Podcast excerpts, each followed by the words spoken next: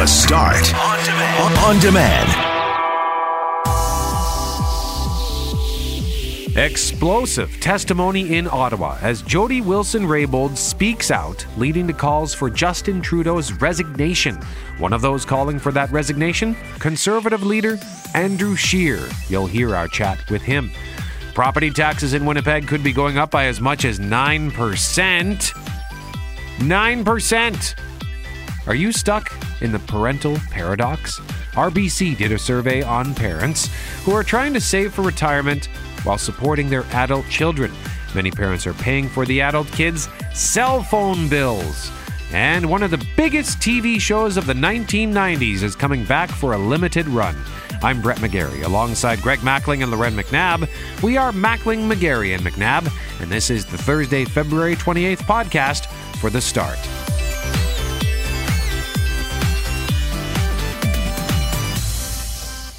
Really, uh, you know, we're a news talk station. Don't really, don't really know what to talk about today. The tax increase beyond the 2.33%, which would be significant. There's debt, which would ultimately have to be paid uh, by taxpayers, or there's a reduction in the infrastructure uh, bill that's required for a, a growing city. I could have signed an agreement today, and then you people would have said, oh, what a terrible deal, what a terrible thing he did. Now you have to be prepared to walk. I know what Mr. Trump is. He is a racist, he is a con man, and he is a cheat. In my view, the communications and efforts to change my mind on this matter should have stopped. I therefore completely disagree with the former Attorney General's characterization of events. It has been proven that what he has said is not true. He needs to step aside. Mackling, McGarry, McNabb. First of all, Greg, good for you for pulling out a Queen song that I didn't know. I like that. I'm in a, I'm in a Queen mood these days. Uh, I'm in my Queen period. If I was an artist, you know, would, that's what it would be described as. That's what you're working with. Yes, that's working your, with Queen now. That's what gets you go, gets you going. Well, it's perfectly fitting as well for for what we're talking about here. Lots of scandals on all sides of the border, across the ocean. Donald Trump walking away from Vietnam without a deal with North Korea. We've got all sorts of things happening in Ottawa with Jody Wilson Raybould, her compelling four hour testimony yesterday. Justin Trudeau's very weak response, in my opinion, to that testimony. Andrew Scheer going way off the other end, saying Justin Trudeau has lost the confidence of the country, needs to step aside. And the news that broke here with Mayor Bowman uh, yesterday morning when he was sitting with us. He wasn't using any numbers yesterday, but by the time the evening news rolled around, we were talking about a 7.1 to 9.34%. 7.1% on top of what he had already promised, which was 2.33. So the math is 9.34% is the possible hike that could be revealed tomorrow at City Hall. So that's that's on the table. So there are all sorts of questions about the future of the prime minister and what he should do, and that suggestion he should resign. I don't think is going anywhere, but uh, we also have Andrew Scheer coming on the show this morning to tell us what he thinks about what the prime minister said yesterday. And then at the end of the day is the all of our interpretations of the events. So the prime minister said that's not how he recalls the conversations. He doesn't think of them the same way Jody Wilson Raybould did. Then you have the Trump saying he doesn't trust anything Michael Cohen says, except for the one thing he had to say about Russia. That one was true. So we're going to pick all our truths out of here. And then we'll also have to listen to Brian Bowman tomorrow as he explains this possible property tax hike, what he promised, what's coming to the table, how all that works, and then whether you decide he broke a promise or did he stick to his truth. I'm putting everything in quotes here. You can't see that, but I'm quoting a lot. Air quotes. Lots and lots of quotes.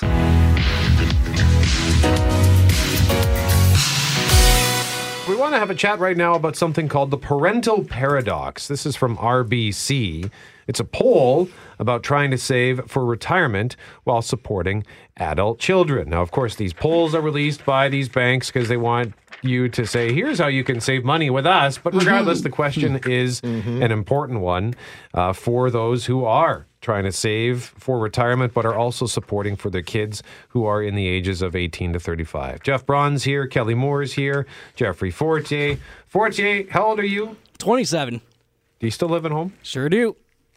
How do you feel about that? Terrible. I want to get out so badly. Oh! so badly. Your mom's a sweetheart, though. I met her. Uh, she she brought. Uh, oh, where did I bump into her now? Bumped into her um, when you're giving away the caps. the That's right. That's caps. Super Lube. Yeah, she stopped by. Yeah, nice lady. So I could see why you want to stay home. But when are you going to get out? Actually, we were looking at apartments yesterday. Um, I want to be out of the house by this year because I just I can't live there anymore. Is it finances that's keeping you there for now? Um, it was home now, now, cooking, now, now, or- now, now, I'm, I'm able to afford to Yeah. get out. So I'm looking for a place to get out. But yes, they have supported me.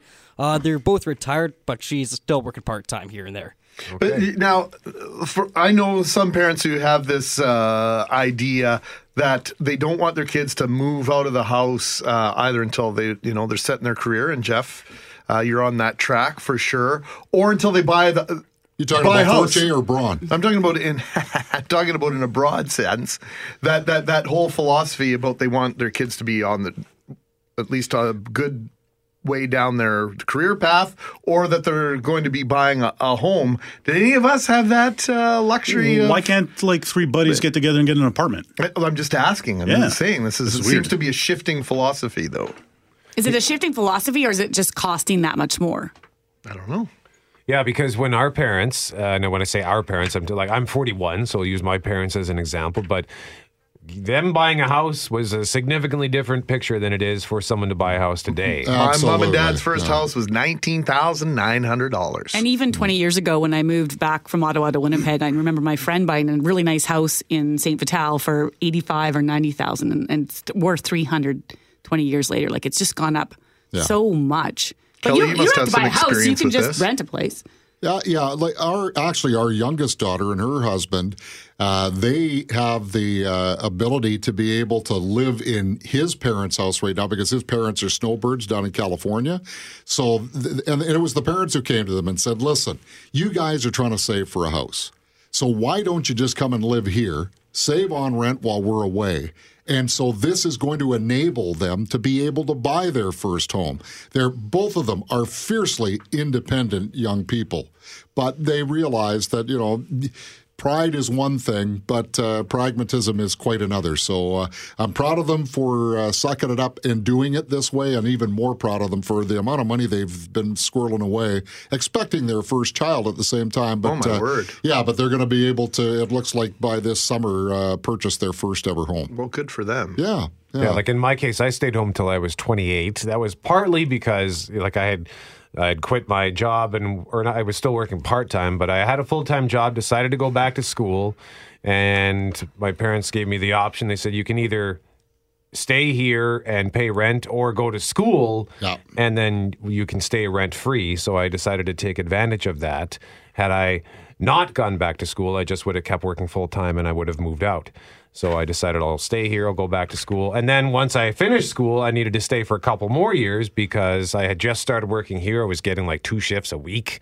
like mm. five hour shifts overnight shifts so i certainly couldn't afford to So move they out on invested that. in your future. They were a partner in Yeah. that investment. So this poll found that that on average, Canadian families are spending, I think, $5,000 per year on their kids between you, you you said that number really quick. five thousand six hundred twenty-three dollars Divide it by twelve. It's close to five hundred dollars a month on their children. In Manitoba, it's slightly lower. It's I think it's forty-eight hundred dollars per year on their adult children, and so that could be anything from rent to cell phone bills to food. Jeff Braun, did you move out right away at eighteen? Oh yeah, uh, first day of, of grade twelve.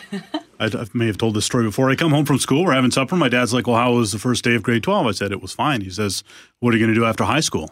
I said, "I don't know."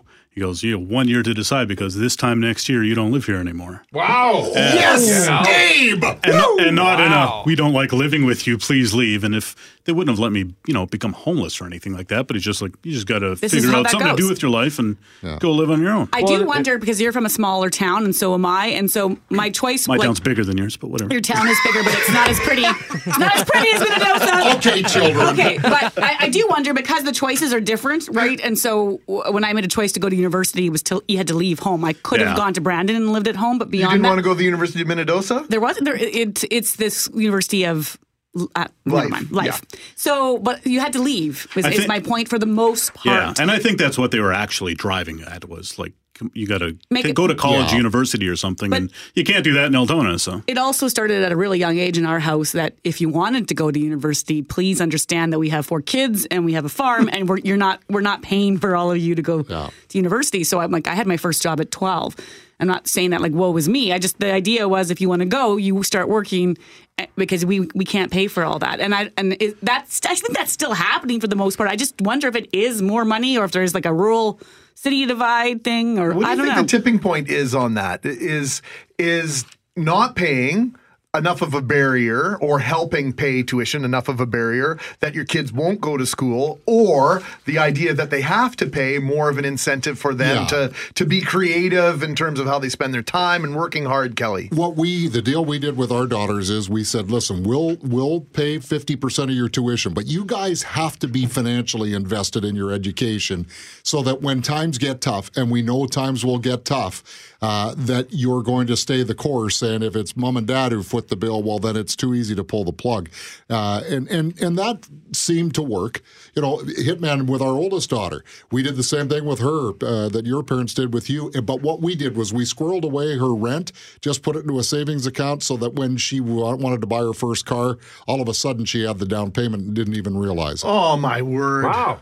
Yeah. Kelly, you're a good dad. so you paid the rent and the car then technically. Pardon me. Well, we, we we the rent she paid us, Mm-hmm. and so she got used to paying that. Then helped her also budget to make her car payments. But I think if you if you have to pay for more, then you you, you your investment You're is more- more. y- Like I used to do math in Chicken Terry dollars. Like I'd buy a sweater and be like, "Whoa, this is seven and a half hours at Chicken Terry's if I buy this." I don't know if that's worth it. You, I would do everything in Chicken Terry's math. Oh Did you boy. go to the University of Minnesota for that?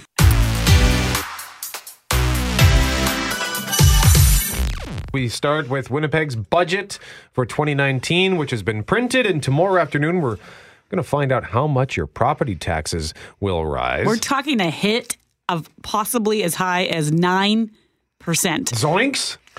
I said four percent. We had- we had a guess yesterday. and we have we have a, a tote board, a tally guest board uh, in our newsroom, and I think nobody's guess. Yesterday was predicting before the mayor spoke anything over five point two percent. I think was the highest guess in our newsroom. So the, you know that's seven point one plus the promised 2.33. two point three three, and that's that's that's a big chunk of change, McNabb. Okay, so he's made the case and he did again yesterday, and we just wanted to highlight this clip again. Mayor Brian Bowman saying it's all because of this funding shortfall. What I campaigned on was uh, limiting tax increases to 2.33%.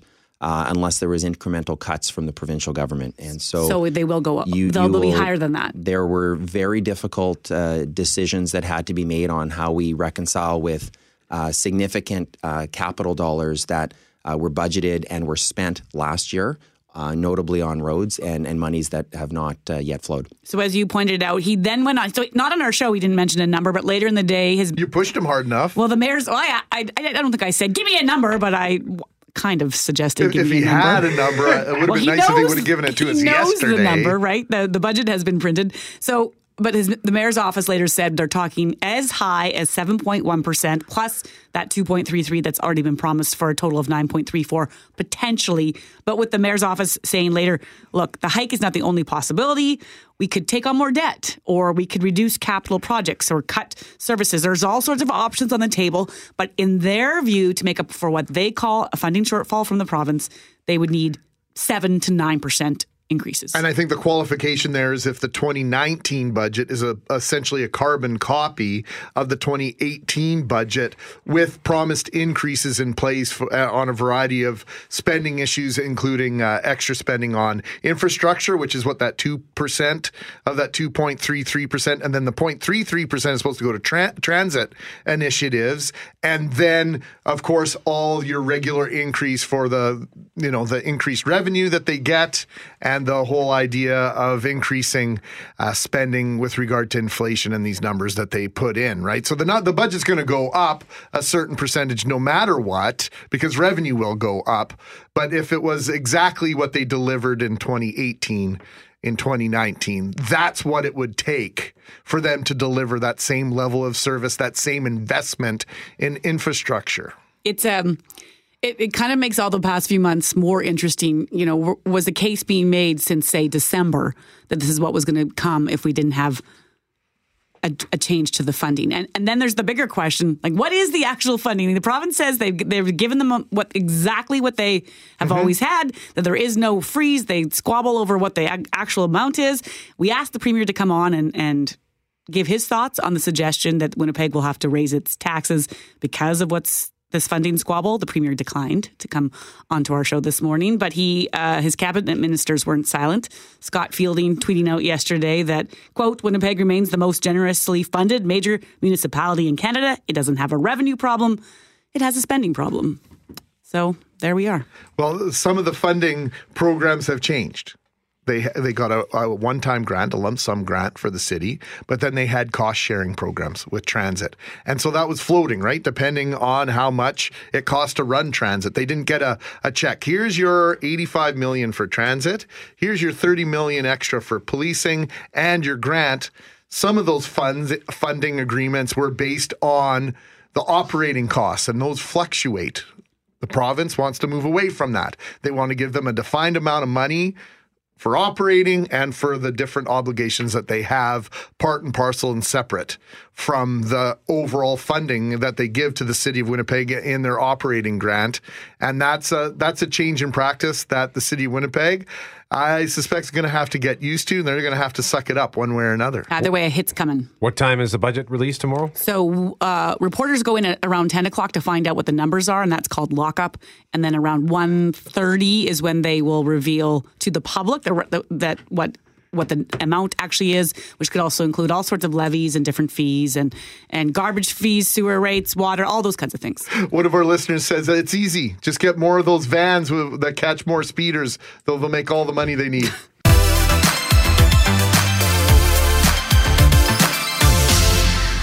Mackling, McGarry, and McNabb, one of the websites I like to look at. I have a subscription to the magazine Entertainment Weekly, EW.com, and I go to the website yesterday, and the headline reveals that this is coming back. You probably know the theme song. McNabb loves it. Yeah, McNabb is grooving just- right now. I don't even know what instrument I'm playing, but Many. there it is. Is that a sax? This is a guitar. The sax comes in a little Oh. bit later. Beverly Hills 90210. Now, they, Ah. they did a reboot on the CW like uh, 2008 to 2013. They ran 90210. But it was like younger, different cast, younger Yeah. people. And so I- what's this going to be? So this is weird. It's going to be most of the original cast. Jason Priestley is in. Jennie Garth is in. Ian Ziering. Gabrielle Carteris. No! Andre- Why? Andrea. Is that- Why? Is it gone Andrea? Andrea, why? You don't want her to come back? You she just shouldn't have been there in the first place. She's so annoying. She's the classic friend, crush on Brandon, just pining away from him for years, man. Get her out. She's in high school. She's being his friend, and that Nope. guy's just stringing her along. Nope, nope, nope, nope. Don't need her. Agree to disagree there, Greg. Brian Austin Green is in. Tori Spelling, they're in. Now, Luke Perry and Shannen Doherty are not in yet. Perry is on the CW's Riverdale, but the door is open. But here's the twist they're not going to play their characters, they're going to play themselves in a new six episode serialized drama.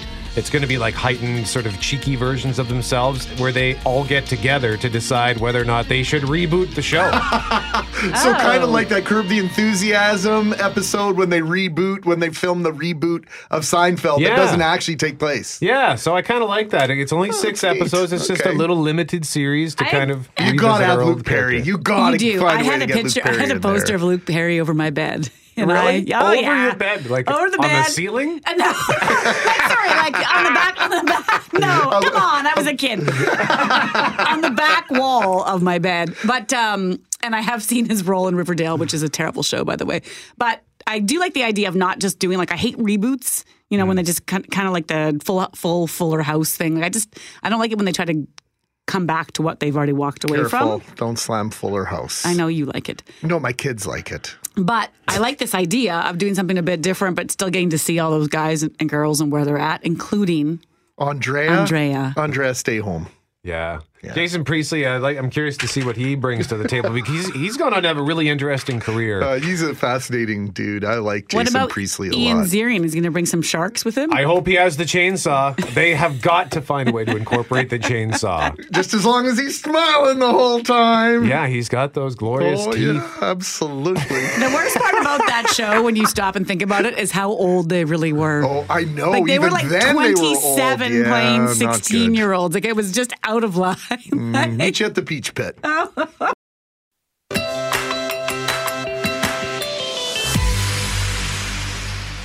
It was important for Jody Wilson-Raybould to speak openly at the Justice Committee today, and I'm glad she had the chance to do so. I strongly maintain, as I have from the beginning, that I and my staff always acted appropriately and professionally. I therefore completely disagree with the former Attorney General's characterization of events. That was Prime Minister Justin Trudeau responding to accusations from Jody Wilson Raybould that he and others inappropriately and consistently pressured her on SNC Lavalin. Wilson Raybould's compelling testimony before that House of Commons committee included notes she took after 10 instances where she says she and her staff were bullied to intervene in the court case. It was compelling and it also prompted calls for an inquiry and from the leader of the opposition and ask that the prime minister resign. For more on that, we're joined by conservative leader Andrew Scheer. Good morning, Andrew. Good morning. Thanks for having me on the show. Well, it was a, a pretty interesting day, to say the least, in Ottawa yesterday. A lot of things were said, and depending on how you look at it, really jaw dropping testimony. Why did you think it was resignation worthy? Uh, because we now know that for the past three weeks, Justin Trudeau has been misleading Canadians. Uh, he was saying things that just aren't true.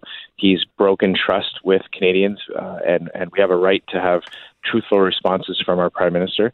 Uh, he said from the beginning that these allegations were completely false. He even said that at no time was pressure put on Miss Wilson Raybould.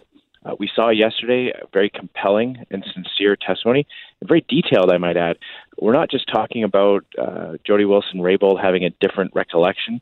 She had detailed notes. She had copies of text messages and emails and uh, notes from meetings where it was quite clear that there was an unwanted, uncoordinated, uh, and sustained effort to get her to reverse a decision that she had already taken about a matter that was before the courts.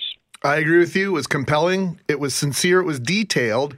But isn't it a stretch to say that we know based on the testimony of one individual, Andrew? Well, uh, again, we're not just talking about uh, just an or, you know an ordinary individual who has a different recollection of events. Uh, she is speaking as the former attorney general. She was Justin Trudeau's lawyer, the government's top lawyer. Uh, she was testifying before a parliamentary committee. Uh, she was quoting documents that she has from those meetings. Uh, and again, uh, it, this is coming after weeks of Mr. Trudeau saying that there's absolutely nothing to see here.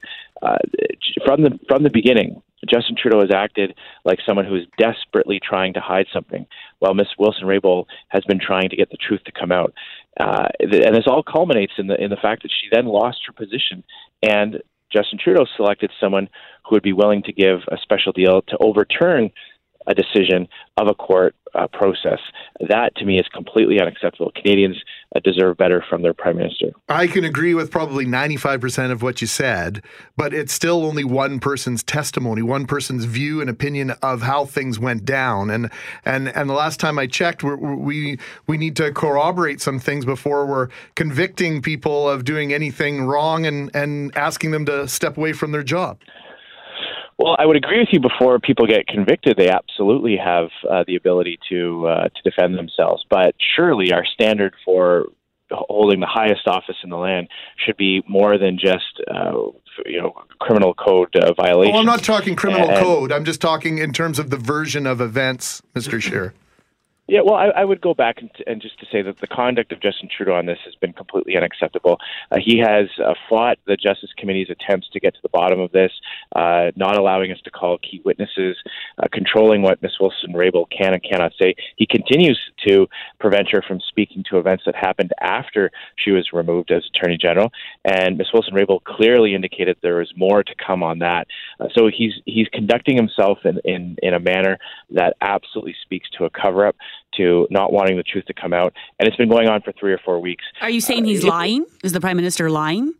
he has said things that have been shown to not be true now. I don't believe that he was telling the truth when he said that nothing happened, when he said that no pressure was applied to Miss Wilson Raybould, when he said that she never came to him with her concerns. It's quite clear now that she did meet with him and that she did say that any uh, further communication on the SNC Lavalin case would be inappropriate. She asked him to, she asked other cabinet ministers to stop, and they didn't stop.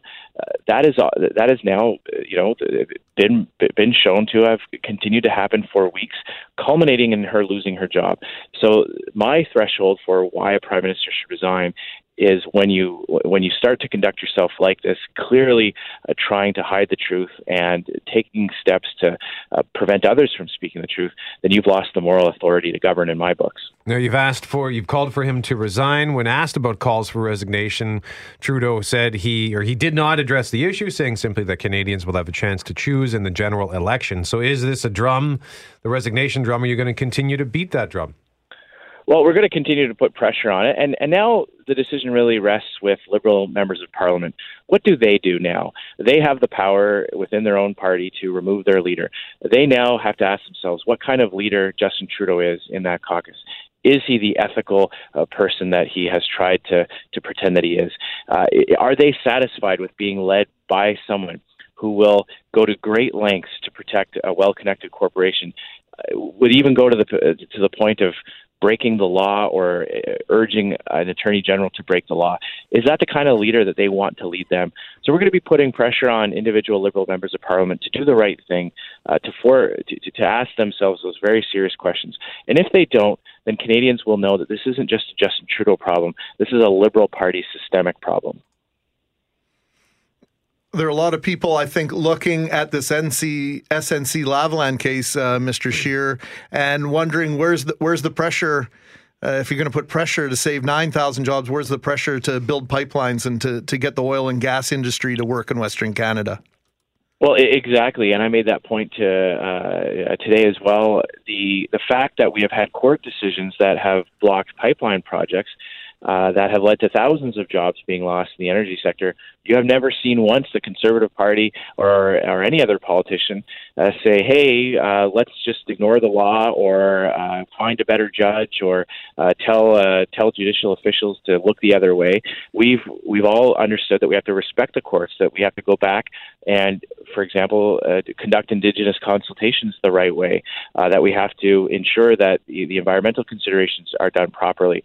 Uh, but, but, yet, when it comes to this case, uh, bowing to the blackmail of, uh, of a, of a well-connected company, then the, the, the Justin Trudeau has, has, has caved. And I would have liked to think that our prime minister was made of stronger stuff uh, that would have been able to stand up to the, the threats of a company facing corruption and bribery charges in developing countries.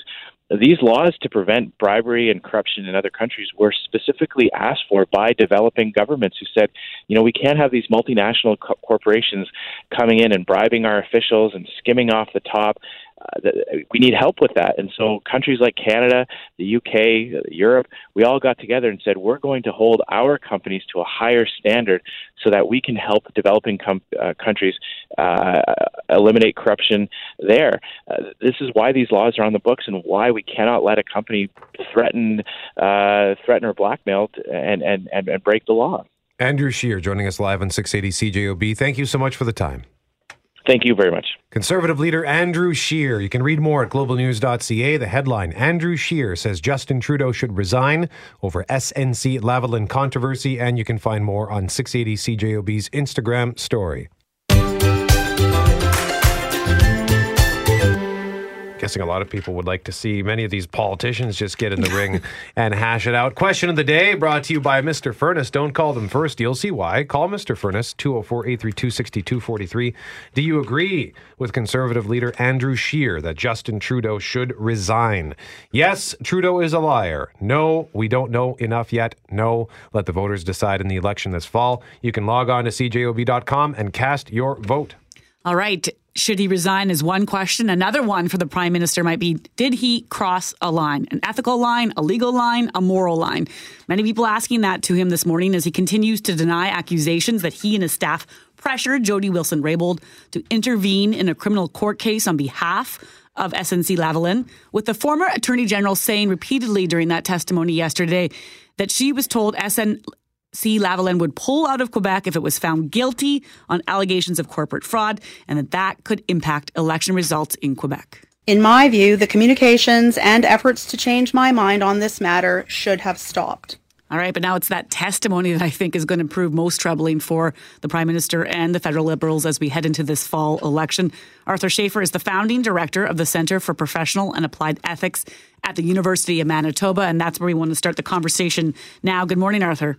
Good morning. So, we're talking a lot about what she said and what he said. Based on what we heard yesterday, how, did the Prime Minister and his office cross an ethical line with the former, former Attorney General?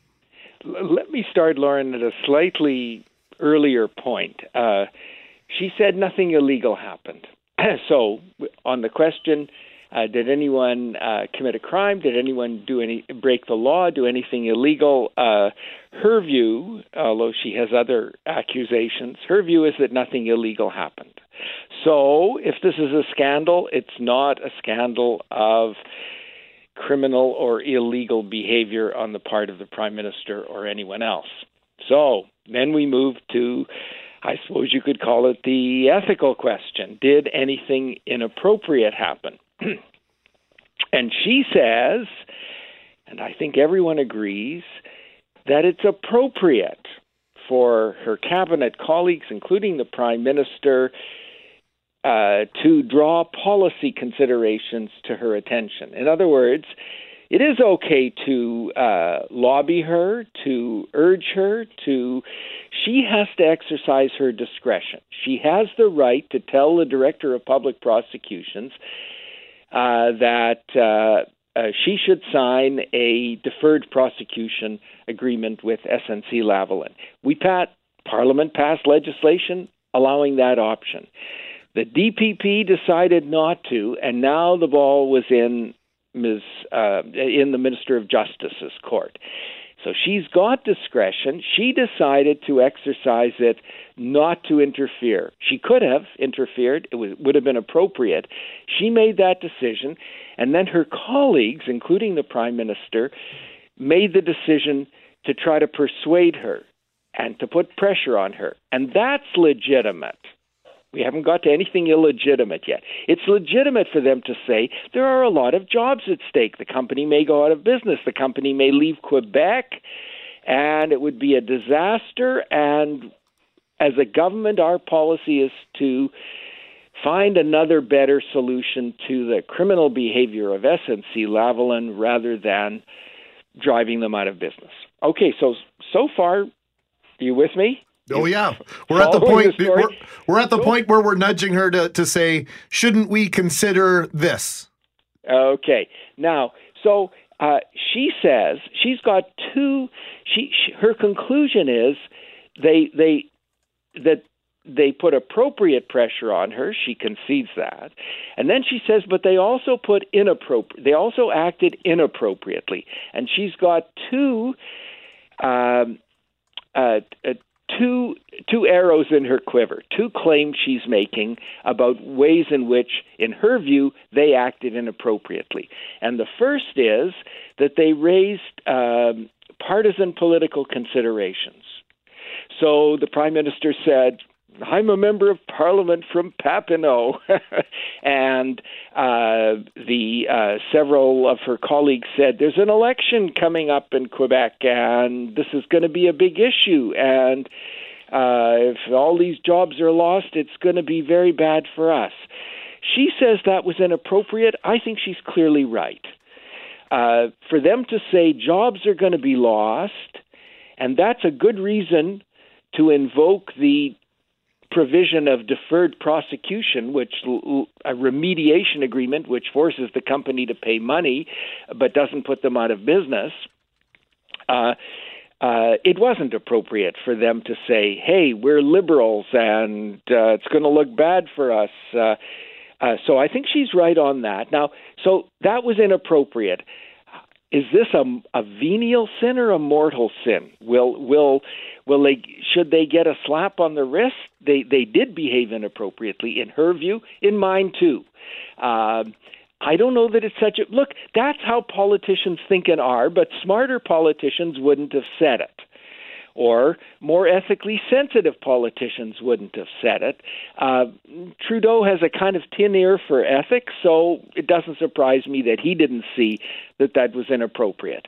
Okay, and then her second point. You know what, maybe- Arthur Schafer, and I'm so sorry to do this, but we are out of time, so we're going to have to leave Okay, it there. I went on too long. no, Nice you didn't. We we could listen. We could let you go all day. Uh, and that, It's a complicated story. No. okay, nice chatting with you. Bye bye. Thank you so much for joining us. I love talking to this guy, Arthur Schafer, the founding director of the Center for Professional and Applied Ethics at the University of Manitoba. Imagine where his conversations would go at a dinner party. You'd be all over the place thinking you were right, then you were wrong, and I'd then never what? eat. Yeah, I'm so worried. What did I do? like you make some great points there. You know, where was the inappropriateness on that one point about votes, votes versus jobs? There were several lines to cross, and what Arthur Schafer points out is they they crossed the line too far in the mind of Josie, jo, Jody Wilson Raybould and uh, many others, including his.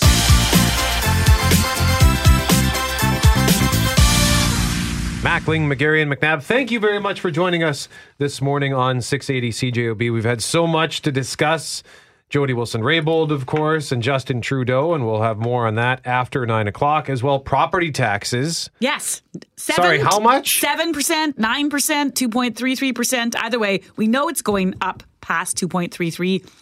The mayor threw out a number yesterday afternoon after he came on our show yesterday morning to say it likely will go up because of this, what they're calling a funding shortfall with the province. But then the number they threw out yesterday afternoon was that it, unless they make cuts or reduce spending uh, on capital budget issues, or they find other ways, the shortfall that they'd have to make up would equal at least a 7.1% property tax. And if I heard the mayor correct, some of that money is money that was promised for 2018 that the city has paid out and not been compensated for from the province for 2018. That's how they look at the funding. I, I know I know this is all a matter of perspective. That's the perspective of the mayor and of those at City Hall. And my question tomorrow, when the budget is released at City Hall, did, did this number get tossed out so that whatever does come out tomorrow, which could be less, makes us go, oh, gosh, thank goodness it's not 9%. I think it's possible. It's only 6%. Yes. So we'll continue that conversation throughout the day. And we have Bryan Adams tickets to give away coming up in our next segment. But wasn't just Jody Wilson Raybould testifying yesterday, Greg. Michael Cohen, south of the border, regarding Donald Trump. I must have missed that.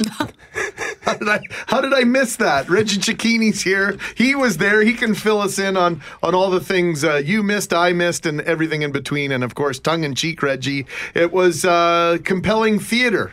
It was, like I said yesterday, this was something that would have sold out, you know, any theater that was sitting along Broadway. This was one of those moments where you saw, you know, kind of fireworks from both sides of the aisle trying to either discredit Michael Cohen or discredit the president. Uh, what we ended up with was something that's likely going to have Donald Trump spinning when he gets off the plane from Hanoi later on today.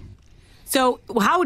What was the most interesting part that had tongues wagging? Because we we saw his opening statement, but where did the conversation go after that in terms of what people are now saying in Washington about a whether or not he's believable, and b whether he had anything that actually changes the future for Trump?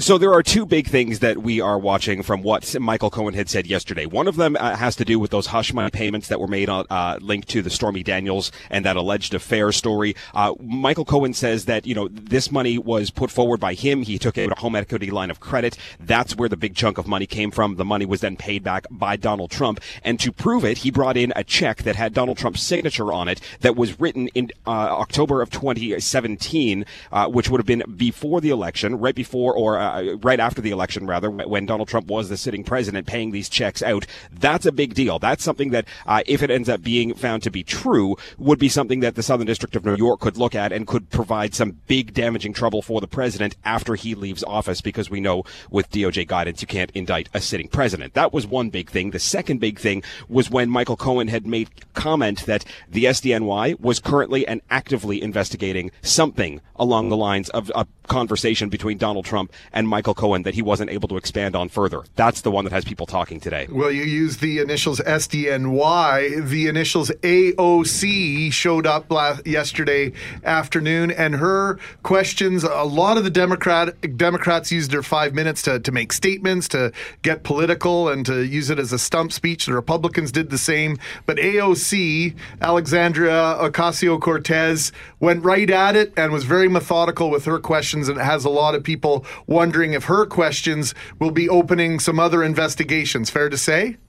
It is fair to say. I mean, the questions that she asked, they were direct, they were to the point, they were uh, something that Democrats had kind of, you know, been waffling in and around of for the better part of the day. But Democrats, for the most part, they they kind of asked questions and then didn't really weave themselves together. That was the one problem that the Democrats actually had when it came to questioning Michael Cohen. They all had their own kind of objective and their own line of questions that they wanted to get asked, and they didn't really band together to try and get a broader oversight of the picture, unlike Republicans who spent the entire time basically trying to discredit Michael Cohen. One thing to point out, though, is Republicans were the only ones to actually bring up the word impeachment numerous times during their questions. The Democrats didn't bring that word Mm. up once. That is interesting. I didn't even catch on to that.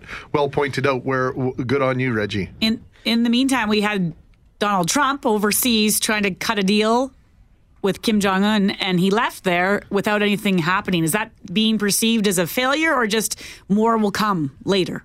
Well, it depends on who you who you're talking to. This was likely a failure in the eyes of most Americans, and definitely of those uh, in in many communities in Washington right now, because the U.S. sent the president uh, halfway around the world, where he walked away with nothing. He didn't walk away with a signature. He didn't walk away with any definitive term to what denuclearization is. We didn't get an end to the Korean War, which we thought uh, might happen. Donald Trump went over there and did what the opposite of most other administrations do. You send negotiators over, you send policy people over, they put the puzzle together, and then the president goes over to put the last piece in to offer a signature.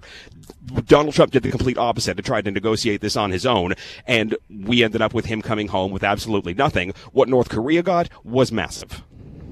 So I just wanted to circle back one more for one more moment here. The headline, one of, one of the many headlines on this at globalnews.ca, Donald Trump says Michael Cohen testified there was no collusion. And then there's a dash. He did not say that. So can you unpack that for us? Well, so what Michael Cohen had said about collusion was that he didn't witness or he wasn't aware of any collusion uh, between Donald Trump and the Republicans. And the president is basically taking that as a win by saying, well, look, Michael Cohen is a liar, except when it came to that collusion conversation. When he says there was no collusion, there was no collusion. So the president is trying to paint Michael Cohen as somebody that you can't trust and somebody who shouldn't be uh, listened to, except when it comes to that Russia investigation. He says Michael Cohen didn't witness anything, so that must mean that there was absolutely no collusion. End of story. The hoax should be, uh, you know, ended right now. Reggie Cecchini joining us live from Washington, D.C. Thank you so much for the time, as always, Reggie. Th- thank you.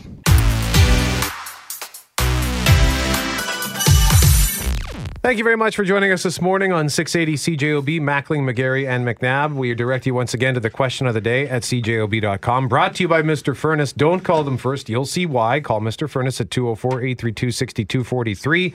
Do you agree with conservative leader Andrew Scheer that Justin Trudeau should resign?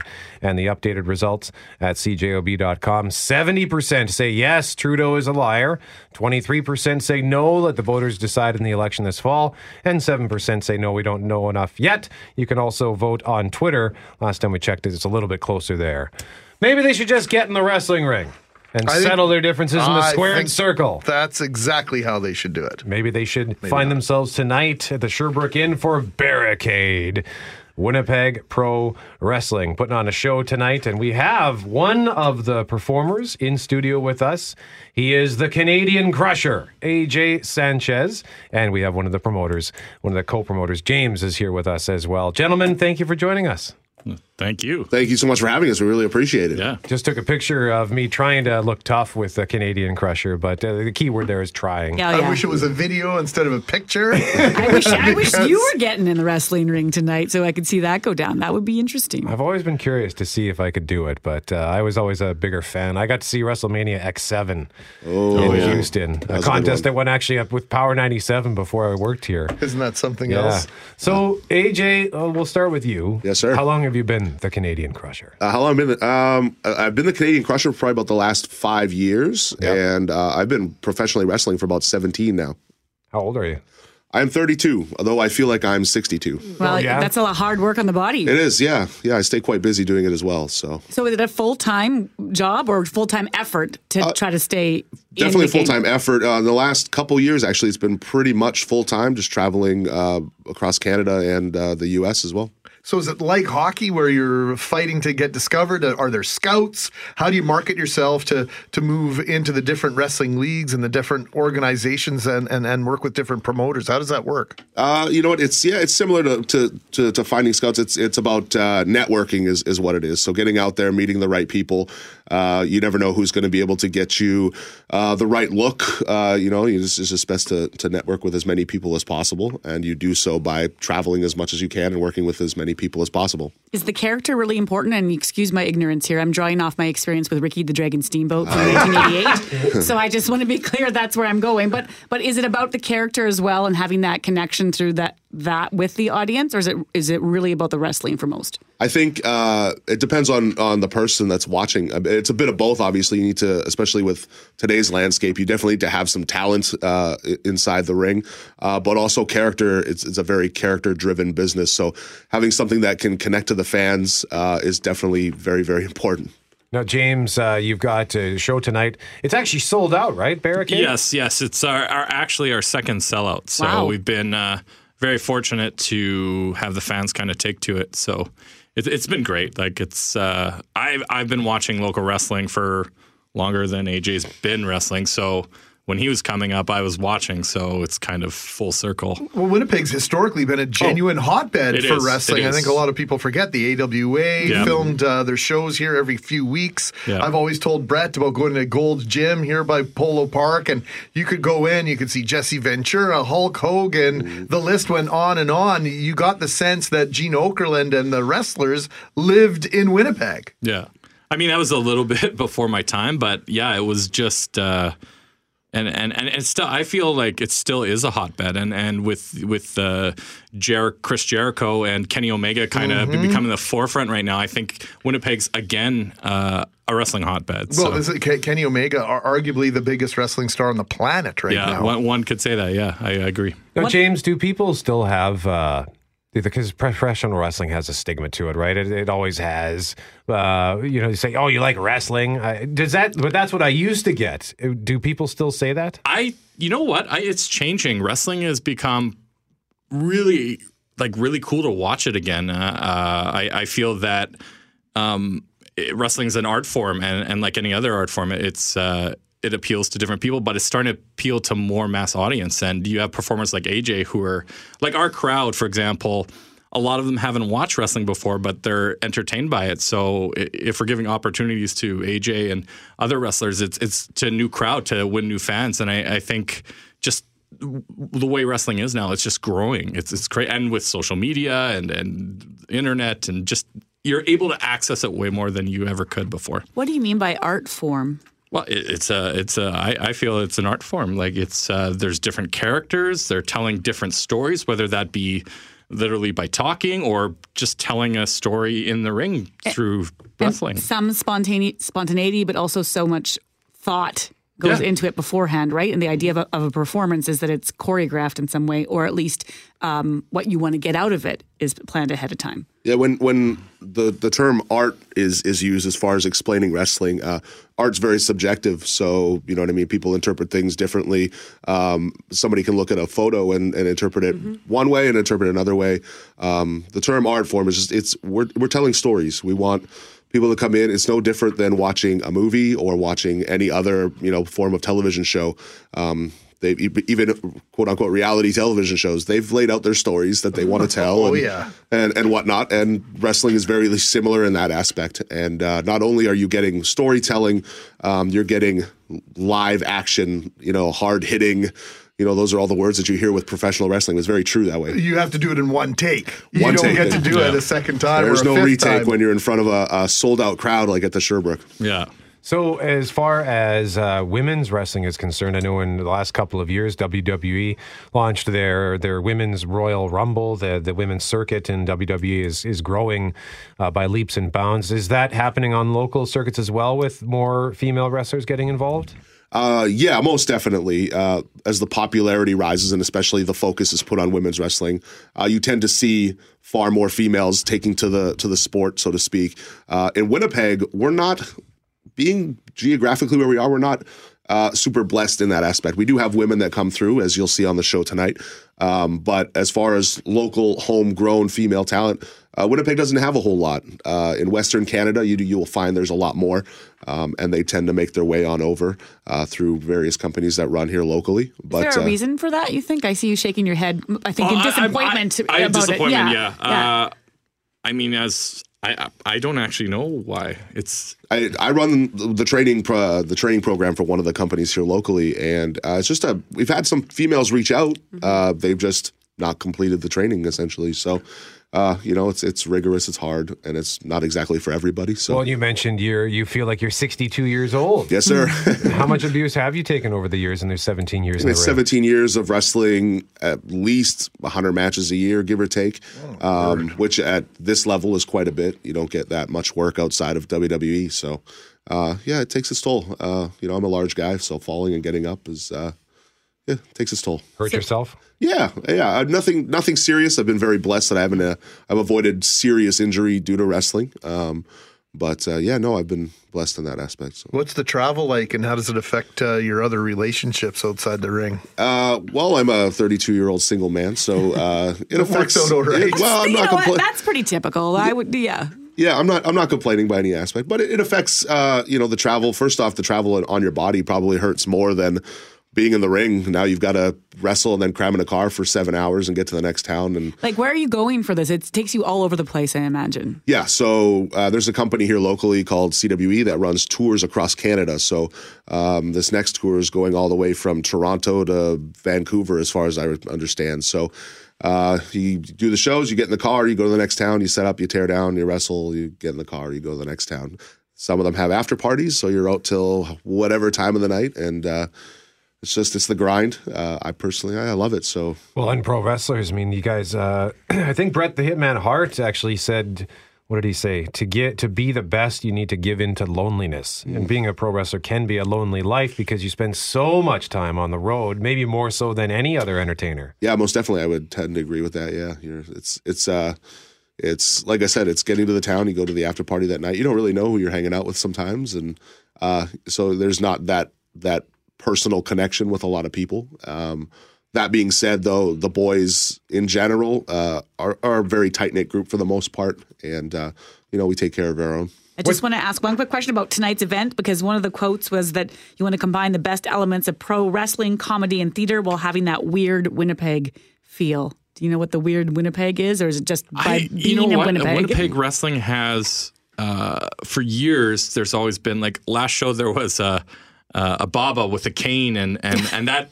That's kind of a staple of Winnipeg wrestling. Like there, if you went to the old community shows, there'd be, you know, an old Baba or grandma kind of shaking her cane at the wrestlers. I, I forget. One her had a rubber chicken at one point. Yeah, yeah, and you yeah. get you yeah, get that was her thing. She brought a rubber chicken to the show. Yeah. Yeah, and you would get these uh, regulars, like or regular fans, that would just get so into it that um, They so almost become part of the show. exactly, and uh, so uh, Uh, we wanted to incorporate that. We're all from Winnipeg. We all grew up on Winnipeg wrestling. We've wanted to kind of take the elements that we grew up with and kind of highlight that. And and and as far as like stand up comedy and we just kind of want to bring a little bit of everything that we all like. Like there's six of us who who promote the shows. Like we all do different things and we all like different things. So we like try and bring a little bit of everything into it. Who's your headliner? Uh, we have Joey Ryan, who is known as the uh, King of Dong Style. If uh, I don't You- know how yeah, he, he uses a certain part of his anatomy uh, in creative fashion in the matches. It's quite to comical. suplex uh, wrestlers and uh, Yeah, he- See art form. Got it. Yeah. right? I got it. art form. Interpret it how you see. Interpret it, yeah. The mental Right? image is right. It's there. I got it. Yeah, Yeah. He's, it's he, honestly he's one of the most unique characters I've ever seen. The Yeah, videos just- are, are funny. Uh, he's a great showman. Do you have a what's your move, Crusher? Do you have a finisher? You know, surprisingly, at 360 pounds, I can do backflips and front flips. So, Oh, uh, that would be awesome to see. Wow. Yeah, so I will. I will do what's called a moonsault. So it's a backflip off the ropes and just crush my oh, opponents. Good for wow, that takes incredible athleticism. It does, that yeah. sounds awesome. It's happening tonight, Sherbrooke Inn Barrcade. It's sold out. Winnipeg Professional Wrestling. We are in conversation with AJ Sanchez, aka the Canadian Crusher, and one of the co-promoters, James. I also have another. I have another nickname apparently for AJ from one of our listeners, the King of Transcona. It's true. It's true. Uh, Are you from Transcona? one of, I'm not, but I won a tournament. It's one of my lesser known titles. Yeah. You won a tournament. a tournament to be crowned the king of Transcona. I had a crown and everything. It was glorious. Oh, wow! Is there one in every neighborhood? Like, are you? Could you also be the That's king like- of you know, we might have to South start St. look- Vital or something like that? Oh, yeah, that's a great idea. Yeah. Michael Wynn has these T-shirts, uh, West End Legend. He's got the different uh, yeah. Legend T-shirts for for the different parts of uh, Winnipeg. I think I think we might be onto something here. I just fellas. moved into St. Boniface, so I'm ready to Claim- get that crown. Yeah, claim it. Well, I, I did too. So are we going to have to? I- we might have to. Yeah. have to settle. This is a showdown. It's a throwdown. Hell no, it can't slow down. Crusher and James, thanks for coming in, guys. Well, thanks this for been having great. us. Again, Thank it's you. happening tonight. Winnipeg Pro Wrestling Barrcade at Sherbrooke Inn, but it is sold out. When's your next show? Uh, is that, yeah, no, that is. Do you know I that don't yet? know. No, not yet. You'll let us know, We right? will- oh, for sure. 100%. Hey, thanks for listening to the Start Podcast. We are available on Apple Podcast, Google Podcast, wherever you find your favorite podcasts. Subscribe now and never miss an episode. And if you like what you hear, rate the show, tell us what you think, and hey, even tell a friend about the podcast. Be sure to follow us on Twitter and Instagram. Greg is at GMACKWPG, that's G M A C K WPG. I am at Brett McGarry, B R E T T M E G A R R Y. And Loren on Twitter is at McNab on Global and on Instagram at McNab on CJOB. Talk soon.